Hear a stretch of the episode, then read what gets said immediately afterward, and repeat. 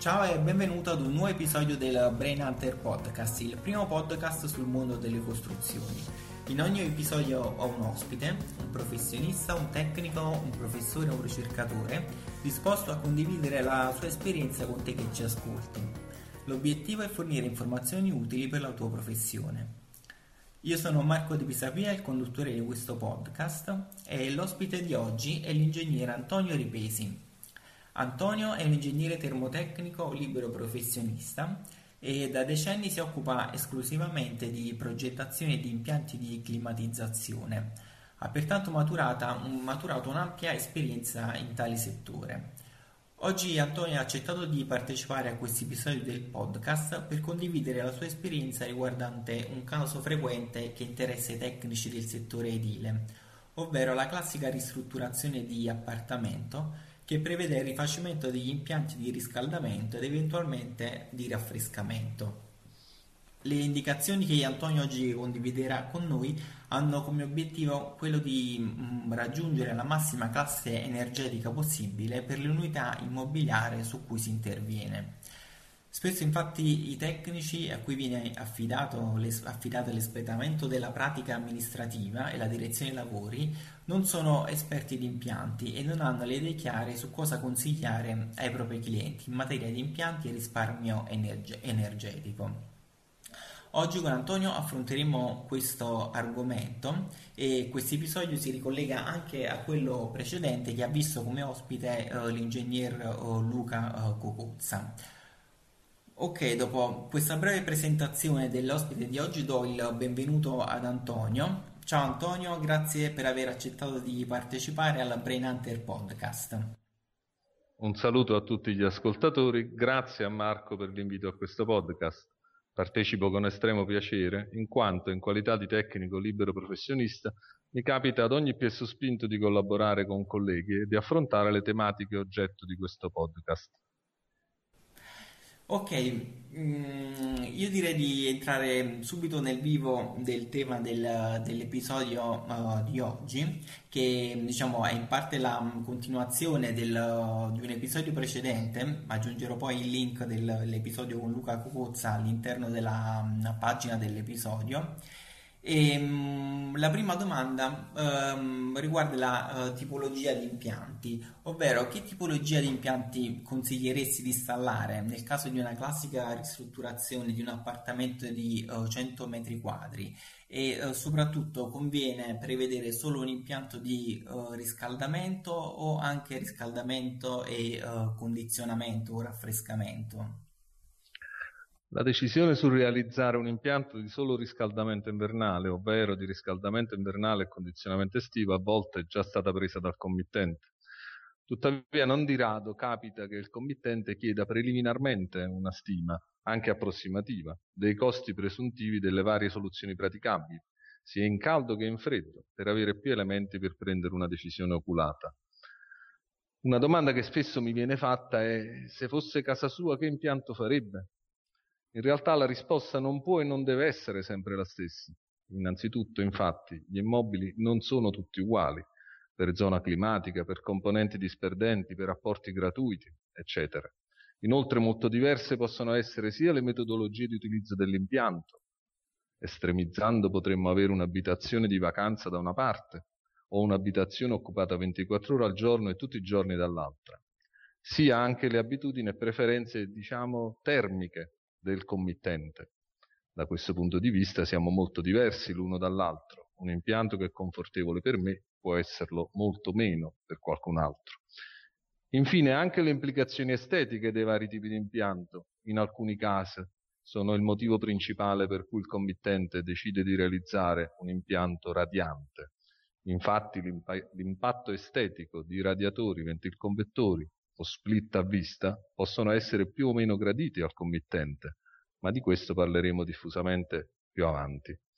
In definitiva, quindi, il termotecnico deve dare e ricevere dal committente le giuste informazioni al fine di consentirgli la scelta che più lo soddisferà. Ormai, quando si ristruttura un appartamento, difficilmente si esclude del tutto il condizionamento estivo, per cui, rispondendo alla domanda, in genere consiglio l'impianto di riscaldamento e anche di condizionamento. Per quanto riguarda il tipo di impianto, nel seguito illustrerò i pro e i contro delle varie soluzioni, tenendo presente anche che non di rado capita di prevedere un doppio impianto, uno di solo riscaldamento, abbinato a degli split avvisto a incasso per il solo condizionamento estivo. Ok, no, è interessante notare che effettivamente nella scelta dell'impianto a volte entra in gioco effettivamente anche l'aspetto estetico proprio dell'impianto che si va uh, ad installare. Uh, volevo chiederti solo una precisazione, dal momento che diciamo gli ascoltatori non sono, potrebbero non essere degli, degli esperti di questa tematica, che cosa si intende per un impianto, per impianto radiante?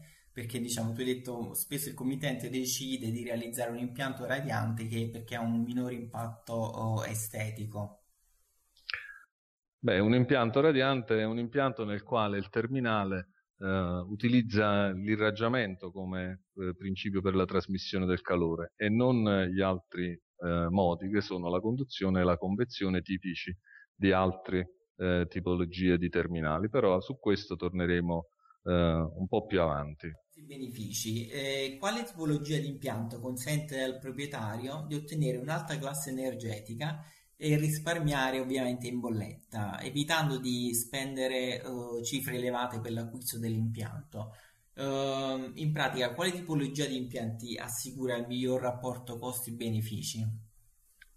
Per meglio semplificare il discorso, con l'ingegnere Cocuzza abbiamo effettuato, mediante l'ausilio del software Blumatica Energy, delle simulazioni su un ipotetico appartamento da ristrutturare, della superficie di circa cento metri quadri, avente le tipiche caratteristiche costruttive ed impiantistiche degli immobili costruiti a partire dagli anni sessanta, ossia muratura a cassette, infissi legno vetro semplice, solai intermedi verso altri appartamenti, ed impianti di climatizzazione invernali con radiatore, radiatori e caldaia standard, tre stelle, ossia non a condensazione, e di climatizzazione estiva con split on-off, ossia non inverter. Per dare un'indicazione concreta, abbiamo innanzitutto ipotizzato per il modello di immobile descritto di sostituire l'impianto esistente con i seguenti tipi di impianti di climatizzazione estate-inverno. Una prima soluzione nella quale abbiamo riscaldamento e condizionamento estivo con una pompa di calore aria-acqua e ventilconvettori. Una seconda soluzione con riscaldamento e condizionamento estivo sempre con una pompa di calore aria-acqua, ma con pannelli radiante a pavimento e sistema di deumidificazione. E una terza soluzione con riscaldamento e condizionamento estivo sempre con una pompa di calore aria-acqua, ma con pannelli radianti stavolta a soffitto e sistema di deumidificazione. Nella stima dei costi di tali impianti abbiamo escluso i costi delle opere murarie, delle opere elettriche e degli oneri tecnici, ottenendo delle stime di tredicimila euro per il caldo freddo con pompa di calore e ventilconvettori, sedicimila euro per caldo freddo con pompa di calore e pannelli radianti a pavimento e sistema di deumidificazione, e diciannovemila euro per caldo freddo con pompa di calore e pannelli radianti a soffitto e sistema di deumidificazione. Una variabile importante è anche la produzione di acqua calda sanitaria, che potrebbe essere eventualmente abbinata a un sistema solare termico ed assicurata sia dalla caldaia preesistente sia da una nuova pompa di calore coincidente o meno con quella dell'impianto di climatizzazione. Effettuando la verifica energetica dell'immobile prima della ristrutturazione è risultata una classe energetica E. La presenza dell'impianto di climatizzazione estiva, infatti, anche se con split on-off, ha un effetto benefico sulla classe energetica. Tutti e tre gli interventi hanno consentito all'immobile il miglioramento di due classi energetiche con il passaggio, quindi, dalla classe E alla classe C, quasi la classe B per le due soluzioni con pannello radiante a soffitto o a pavimento. Ok, mm, quindi praticamente le tre soluzioni progettate hanno tutte in comune la pompa di calore aria-acqua e differiscono invece per i terminali, ventilconvettori oppure pannelli radianti a pavimento o soffitto. Ma quali sono i pro e i contro di ciascuna di queste soluzioni? Eh beh, per rispondere compiutamente, eh, vediamo brevemente come agiscono i terminali cosiddetti statici, come i pannelli radianti. La trasmissione del calore può avvenire in tre modi: per conduzione, convezione o irraggiamento. La trasmissione per conduzione è quella più conosciuta. Il calore si trasmette da una zona più calda ad una più fredda di uno stesso corpo, solido o liquido che sia. Per esempio i metalli sono buoni conduttori di calore. Per convezione, invece, il calore viene trasmesso da un fluido o un gas, ad esempio aria, a una superficie a temperatura differente. Nel caso della climatizzazione, i venticonvettori ed anche i radiatori utilizzano la convezione. Per irraggiamento, infine, il calore viene trasmesso da un corpo a una temperatura maggiore, ad esempio il Sole, ad altri corpi a temperature minori, senza che venga riscaldato lo spazio tra i corpi. Infatti, tutti sanno bene che d'inverno in montagna, anche con temperature sotto lo zero, possiamo sentire caldo ed anche abbronzarci esponendoci al Sole. Anche i pannelli radianti, come dice la parola, sfruttano la trasmissione del calore per irraggiamento. L'irraggiamento è maggiore con alte temperature della sorgente emittente, mentre diminuisce all'aumentare della distanza dalla sorgente emittente.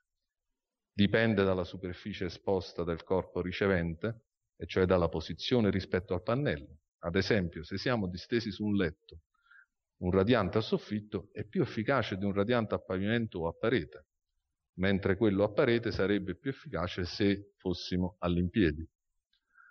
L'irraggiamento dipende infine dalla capacità di assorbimento e riflessione del corpo ricevente e quindi da come siamo vestiti. I pannelli radianti, pur non avendo una temperatura superficiale molto alta, circa ventinove gradi in inverno, sono in grado di riscaldarci per irraggiamento, grazie all'ampia superficie ed alla vicinanza. Vediamo i vantaggi degli impianti con pannelli radianti. Innanzitutto le condizioni di benessere vengono raggiunte con minori temperature dell'aria ambiente in inverno, circa diciassette diciotto gradi contro i venti gradi degli altri sistemi, in quanto veniamo riscaldati in maniera preponderante per irraggiamento. La minore temperatura dell'aria riduce le dispersioni termiche verso l'esterno con conseguente risparmio. Poi, essendo un terminale con fluido vettore a bassa temperatura, tra i trentasei gradi e i trenta gradi, consente di ottenere migliori rendimenti delle caldaie a condensazione o anche delle pompe di calore, con ulteriore risparmio rispetto ai terminali che necessitano di temperature maggiori del fluido vettore. Inoltre la temperatura in ambiente viene distribuita in modo molto uniforme, per cui può dirsi che sicuramente è la forma di riscaldamento più confortevole. Infine l'estetica è ovviamente poco invasiva. Veniamo ora agli svantaggi dei pannelli radianti, o meglio, ai fattori da prendere in debita considerazione prima di sceglierli. Essi hanno un'installazione particolarmente invasiva, per cui occorre valutare correttamente le altezze occorrenti sotto pavimento, per il pannello radiante a pavimento, o a soffitto. Il posizionamento degli eventuali giunti di dilatazione, sempre per i pannelli radianti a pavimento, e gli ombreggiamenti derivanti dagli arredi.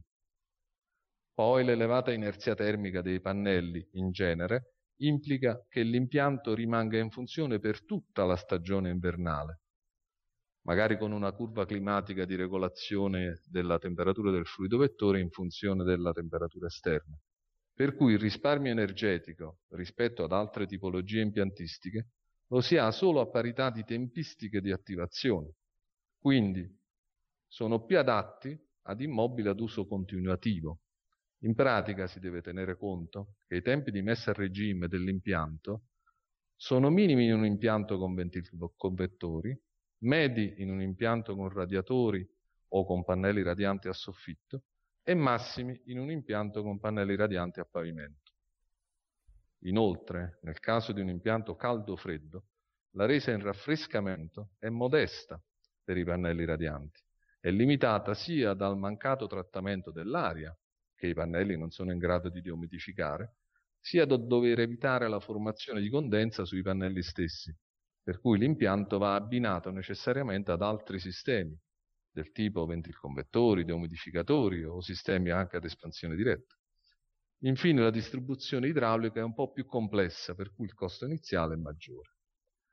Sempre nel caso di un impianto caldo-freddo a pannelli radianti, va aggiunto che è fortemente consigliato un sistema di ventilazione meccanica controllata, onde evitare che, all'eventuale apertura di un infisso in estate, l'entrata di aria umida possa provocare una subitanea condensa sui pannelli. Gli impianti di ventilazione meccanica controllata sono a loro volta un argomento importante, per cui dedicheremo loro un, app un approfondimento specifico. In definitiva, quindi, per scegliere oculatamente il tipo di terminale occorre dare il giusto peso ad aspetti soggettivi del committente e molto diversi tra di loro, quali l'estetica, l'economicità iniziale e di gestione, la modalità di utilizzo e le preferenze termiche di ciascuno. Ok, direi che ci hai fatto una descrizione molto dettagliata di, di queste diverse tipologie e volevo chiederti solo un chiarimento uh, in merito ai pannelli radianti, in quanto mh, ci hai appena detto che uh, l'impianto per la sua inerzia termica è preferibile che rimanga in funzione per tutta la stagione invernale. Uh, ma questo vuol dire uh, che va a, mh, resta in funzione quotidianamente, cioè ventiquattro acca ventiquattro, o comunque si alternano cicli in cui è acceso e uh, cicli in cui è, non è in funzione? No, in genere, a meno che non ci sia un uh, non si preveda di dover abbandonare per lunghi periodi, cioè diversi giorni, l'immobile, il, un impianto a pannelli radianti Eh, viene regolato per un funzionamento continuativo, non intermittente. Addirittura anche nella verifica energetica dell'immobile questo è un dato da immettere, cioè se il funzionamento sia continuativo o intermittente. E come ho detto prima, il, in genere con un sistema di questo tipo, cioè un funzionamento continuativo, eh, si fa eh, semplicemente una regolazione climatica, ossia si stabilisce una temperatura di comfort interna innanzitutto, che può essere variata nell'arco anche della giornata, cioè io posso desiderare una determinata temperatura in, in determinati orari e un'altra in altri orari. E quindi il Il fluido vettore però deve essere mantenuto alla condizione per poter eh, il terminale, cioè il, pa il pannello radiante, rendere quanto mi serve per termostatare tutti gli ambienti. Quindi il, in realtà il produttore del calore, sia esso la caldaia o la pompa di calore, deve stare sempre in funzione e il fluido vettore deve essere sempre pronto, salvo poi dopo magari non essere utilizzato dai terminali, pannelli radianti, in quanto in quel momento o siamo già arrivati a temperatura oppure siamo in un periodo eh, della giornata che abbiamo deciso di non utilizzare. Perché poi non di- dimentichiamo che in effetti il, con il livello di coibentazione che la normativa ci impone per gli immobili attuali, le rese di cui l'immobile, in questo caso un immobile di cento metri quadri, hanno bisogno sono relativamente scarse e le perdite verso l'esterno nel momento in cui l'impianto è andato a regime sono modeste. Quindi il, anche per un impianto eh, radiante è possibile avere un mantenimento della temperatura nel nostro immobile anche per diverse ore, pur non essendoci emissione da parte dei terminali. Ho capito. E diciamo le soluzioni che abbiamo visto finora prevedono tutta una pompa di eh, calore. Se invece volessi eh, rimanere sulla soluzione con caldaia, quali sarebbero le opzioni possibili? Sì, eh, operando similmente a prima abbiamo effettuato delle ulteriori simulazioni sull'ipotetico immobile innanzi descritto, prevedendo la sostituzione della caldaia e degli split esistenti con una caldaia a condensazione e con degli split inverter. Le soluzioni si differenziano quindi solo per i terminali del solo riscaldamento invernale, che possono essere o i radiatori preesistenti, oppure dei nuovi ventilconvettori, oppure dei pannelli radianti a pavimento, o ancora dei pannelli radianti a soffitto. La stima dei costi di tali impianti, sempre esclusi i costi delle opere murarie, opere elettriche e degli oneri tecnici, è stata di settemila euro per caldaia, radiatori e split, quindi con i radiatori esistenti, diecimila euro per caldaia, venticonvettori e split, quattordicimila euro per caldaia, pannelli radianti a pavimento e split, e diciassettemila euro per caldaia, pannelli radianti a soffitto stavolta e split. Le stime indicate includono, tranne nel caso di riutilizzo dei radiatori, il costo di una seconda pompa di circolazione, oltre quella di dotazione in questo caso della caldaia, e di altri componenti idraulici necessari con tali tipi di terminali. Nel caso dei ventilconvettori, essendo stavolta il loro utilizzo per solo riscaldamento, si è supposto, dif- a differenza di quanto fatto in precedenza con la pompa di calore, di poter mantenere le tubazioni preesistenti, cosa non sempre possibile. Tutti e quattro gli interventi hanno consentito all'immobile il miglioramento di una classe energetica, col passaggio quindi dalla classe E alla classe D, quasi classe C per le due soluzioni con pannello radiante a pavimento o soffitto. Per i pro e i contro dei vari tipi di terminali vale quanto detto in precedenza, cui aggiungo che una caldaia a condensazione consuma fino al quindici per cento in meno di gas rispetto a una caldaia standard, ma solo se riesce a condensare il vapore contenuto nei fumi, e ciò si ottiene se la temperatura di ritorno dell'impianto è sufficientemente bassa, all'incirca da trenta a cinquanta gradi. Con i radiatori, a meno che questi non siano ragionevolmente sovradimensionati, tale risparmio non è conseguibile, oppure lo è solo in parte. Tra, mh, nelle valutazioni che avete fatto, mh, come ci hai appena detto, avete considerato anche uh, il costo di una uh, seconda uh, pompa, oltre quella prevista dalla caldaia. Ecco, volevo chiederti, uh, questa pompa, seconda pompa di circolazione è sempre necessaria? C'è un motivo particolare per il quale c'è bisogno di una pompa aggiuntiva? Eh, la seconda pompa che ho inserito nella valutazione dei costi non è sempre necessario prevederla, perché sempre è una parola forte. Tuttavia, eh, in sostanza, eh, la sua necessità discende molto spesso dal fatto che i pannelli radianti, sia a soffitto che a pavimento, hanno una perdita di carico che è maggiore di quella che la pompa di circolazione, di dotazione, di più o meno tutte le caldaie murale in commercio possiede. E quindi il, di fatto, se noi utilizzassimo la, pompa, la caldaia con la sua pompa di circolazione per alimentare il nostro impianto radiante, avremmo una circolazione leggermente insufficiente in alcuni casi, o addirittura notevolmente insufficiente in altri. Ovviamente dipende da com'è la circuitazione idraulica e dall'estensione dell'impianto. Nel caso dei fan coil è un poco più discutibile, perché i ventilconvettori, anche detti fan coil appunto, eh, non hanno le perdite di carico dei pannelli radianti e sono una via di mezzo, quindi come perdite di carico tra i radiatori, che era l'impianto preesistente, e i pannelli radianti, che sono invece un impianto con un tipo di terminale a più alta perdita di carico. Quindi in alcuni casi con i ventilconvettori potrebbe essere non necessario mettere la seconda pompa di circolazione. Poi ho accennato anche ai componenti idraulici, altri componenti idraulici, perché nel momento in cui metto la seconda pompa di circolazione implicitamente sto dicendo che devo mettere un separatore idraulico o comunque una circuitazione primaria dota, eh, data dalla pompa di circolazione a bordo della caldaia, e una circolazione secondaria data da questo secondo circolatore. Quindi tra i due circuiti ci dovrà essere un separatore idraulico, anch'esso lo si può realizzare in più maniere. Uh-huh. Ho capito. E quindi, diciamo, volendo un po' tirare le somme di quello che ci siamo detti, in base a quali elementi conviene scegliere tra un sistema che prevede una pompa di calore oppure una caldaia a condensazione?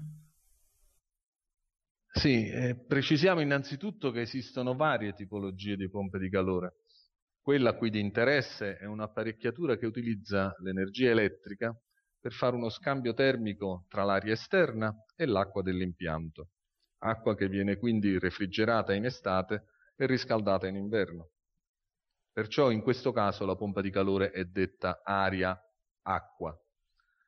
L'acqua refrigerata o riscaldata ovviamente viene poi in un circuito chiuso pompata fino a dei terminali che possono essere ventilconvettori, pannelli radianti o altro, come abbiamo visto.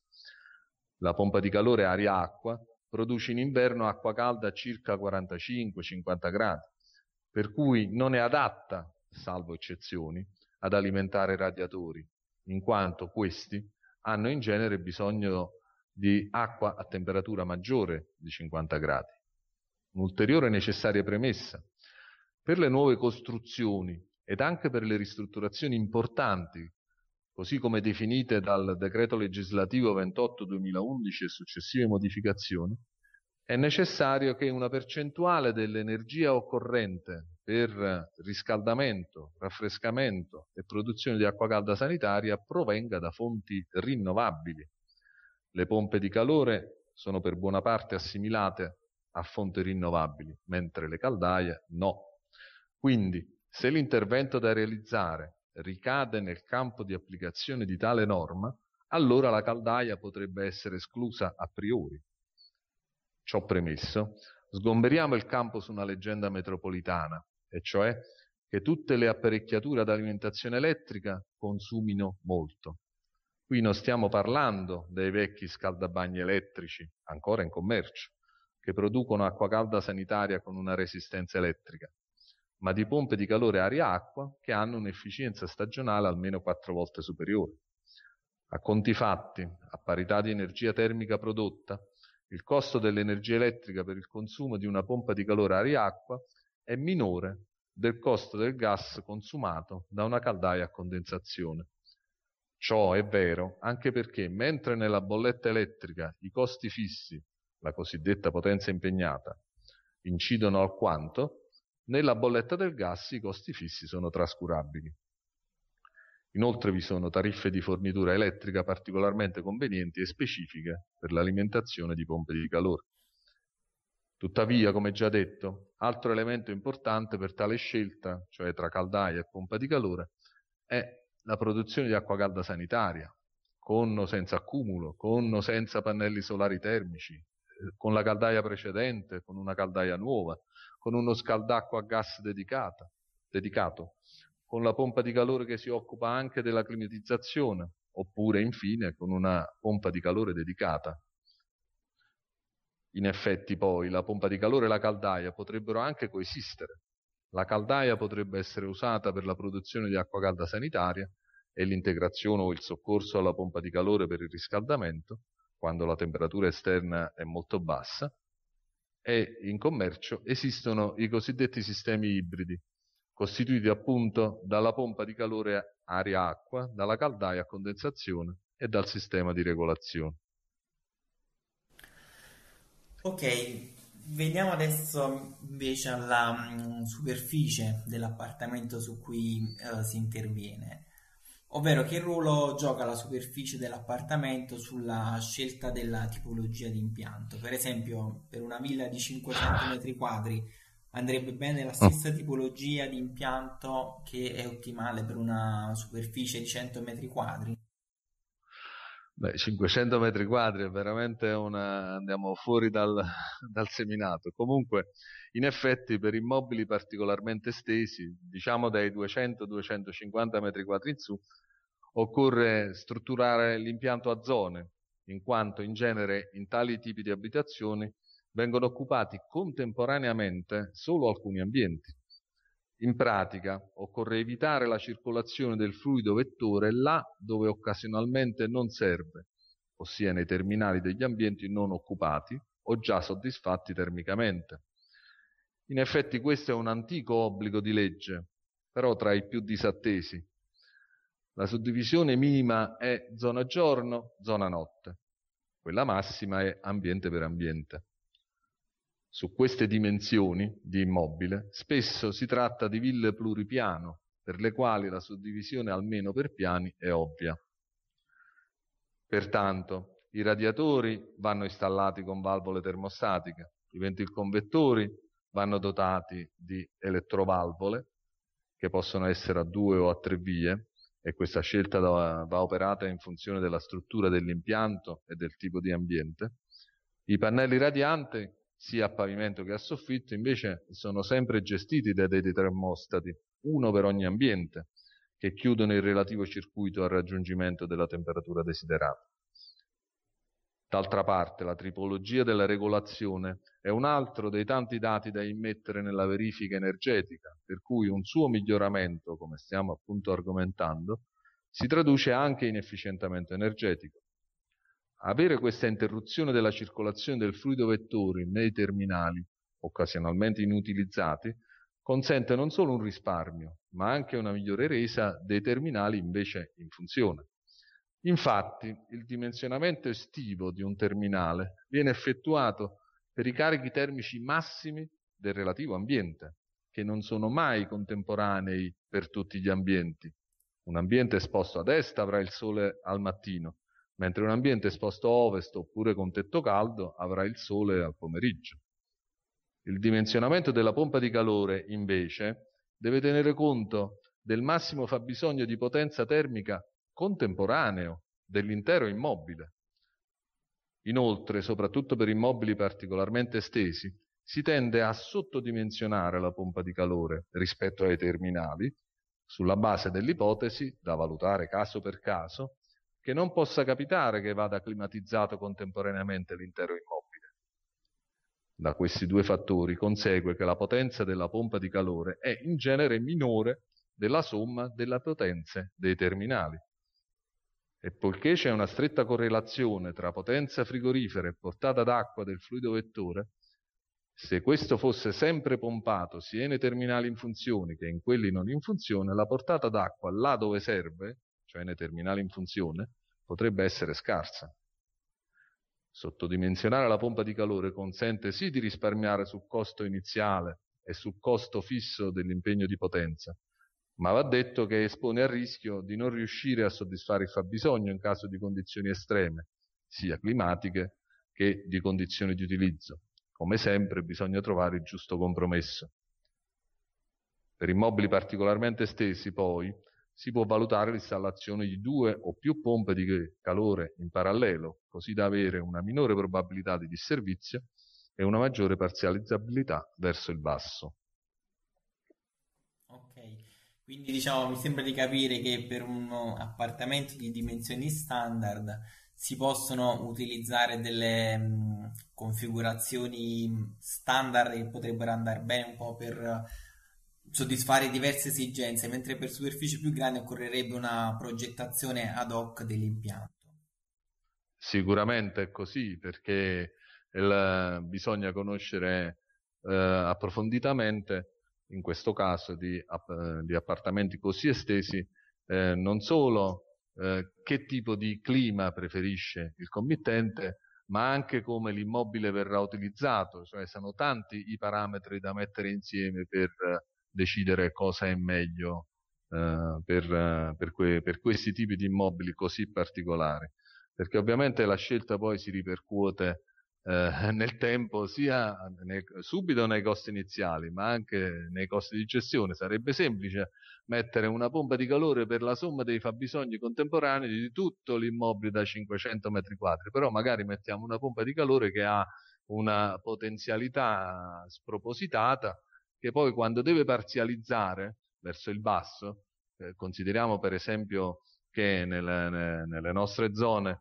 abbiamo una temperatura media invernale del, di circa undici dodici gradi, quindi eh, ovviamente la pompa di calore deve parzializzare, perché se è stata dimensionata per una temperatura esterna di zero gradi e la temperatura media è di undici dodici gradi superiore, eh, per la maggior parte del tempo parzializzerà, e quindi in queste condizioni, se è troppo la parzializzazione verso il basso, potrebbe addirittura essere un boomerang, cioè avere una Eh, resa inferiore a quella che avrebbe avuto una pompa di calore di minore potenzialità. Quindi sono tanti gli aspetti da prendere in considerazione. Ok, veniamo adesso ai principali protagonisti, ovvero i committenti, gli impiantisti e i progettisti. Quali sono gli errori che spesso vengono commessi da queste figure sulla base della, della tua esperienza? Oh. Eh, qui si potrebbe aprire un lungo discorso, eh, ci vorrebbero anche tante foto da poter accludere per poter, per poter anche, diciamo, eh, fare eh, simpatici commenti. Comunque è ovviamente un argomento... Un attimo, Antonio, perché ti volevo solo dire, se tu hai delle uh, foto, dei contenuti extra che vuoi condividere, io posso aggiungere un piccolo contenuto extra da far scaricare, se c'è bisogno di corredare con delle immagini qualcosa. Sì, io ovviamente ho un piccolo campionario di mostruosità. Sì, sì, che ogni tanto raccolgo, non soltanto in Italia. Va bene, ti manderò qualche foto, poi decidi tu che cosa fare.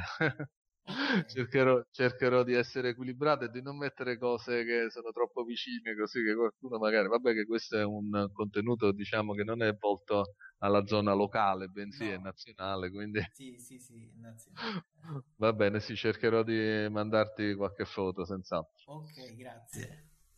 Dicevamo, diciamo, qua, quali uh, sono gli errori principali che vengono commessi da committenti, impiantisti e progettisti? Eh beh, questo è un altro argomento molto vasto, anche perché occorre differenziare la risposta per i vari tipi di impianto.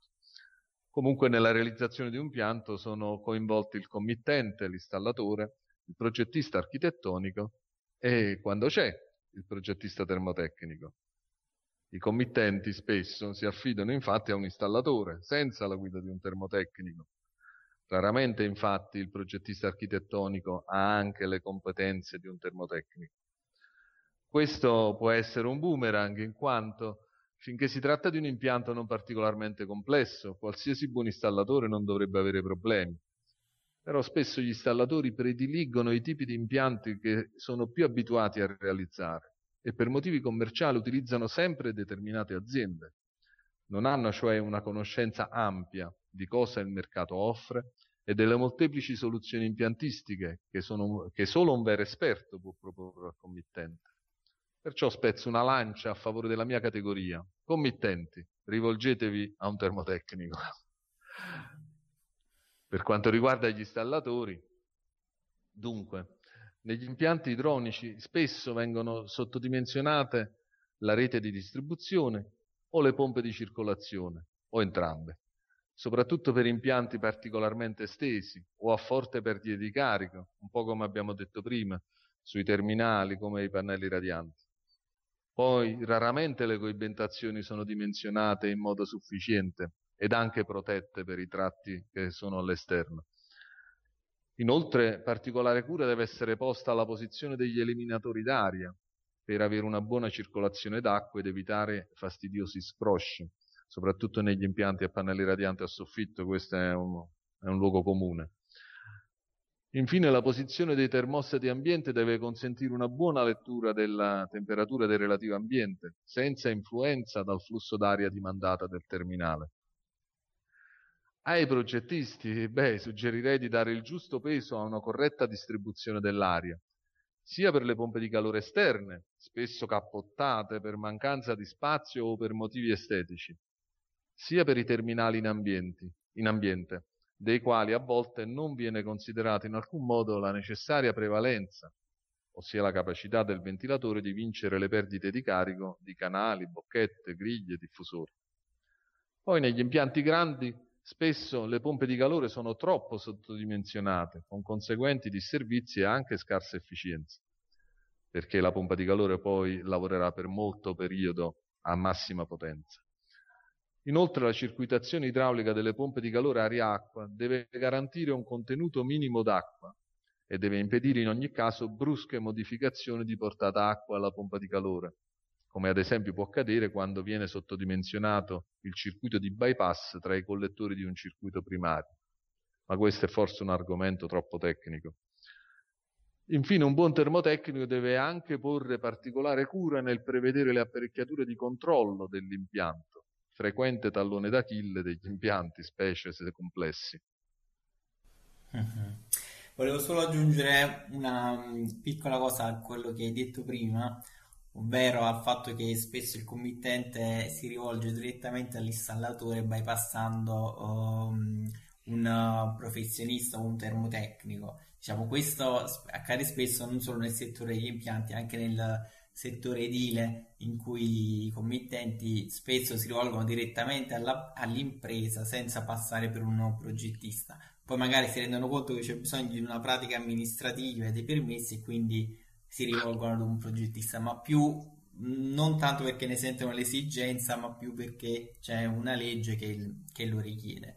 E sì, diciamo, è giusto quello uh, che hai detto, sono, sono d'accordo. È sempre meglio, um, ovviamente, per avere un risultato di qualità, passando per un progettista esperto si avranno sicuramente risultati migliori. Ok, uh, Antonio, ci avviciniamo alla fine dell'episodio e ti faccio l'ultima domanda di rito, ovvero mh, quale risorsa informativa, che può essere diciamo un sito internet, un contenuto video, un libro oppure un ebook, uh, consiglieresti ad un tecnico che vuole approfondire gli aspetti della tematica trattata? So che magari ce ne sono tante, magari se dovessi suggerirne una, la prima che ti viene in mente, quella che per te... Eh, io, io per la verità attingerei a cose forse troppo antiche per poter essere veramente di utilizzo, quali il, il famoso barra famigerato Pizzetti, poi riveduto e corretto in tante altre pubblicazioni che ci sono state nel corso degli anni. Però di fatto la, la mia esperienza mi ha eh, negli anni suggerito che eh, in realtà eh, la lettura di questi testi serve fino a un certo punto, perché eh, questi, questi testi sono infarciti di molta molta teoria e poca pratica.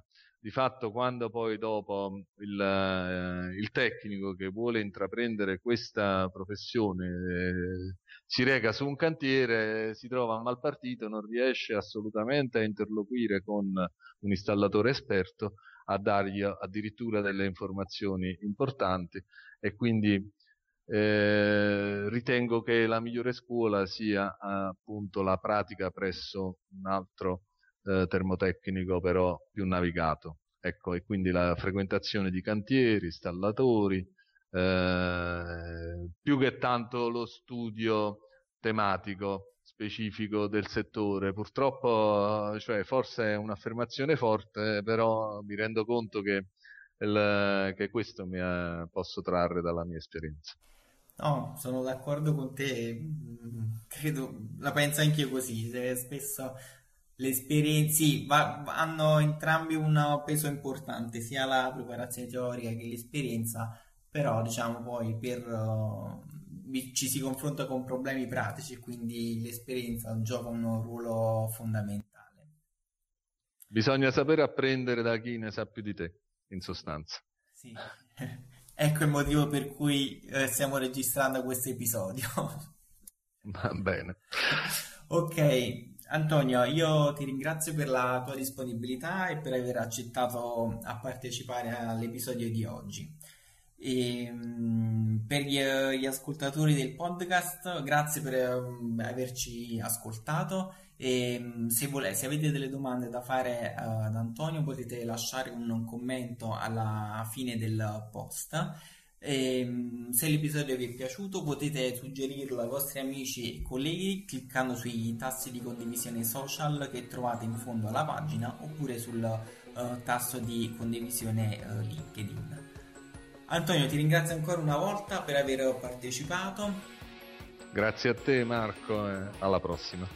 Un saluto a tutti, noi ci risentiamo al prossimo episodio. Ciao.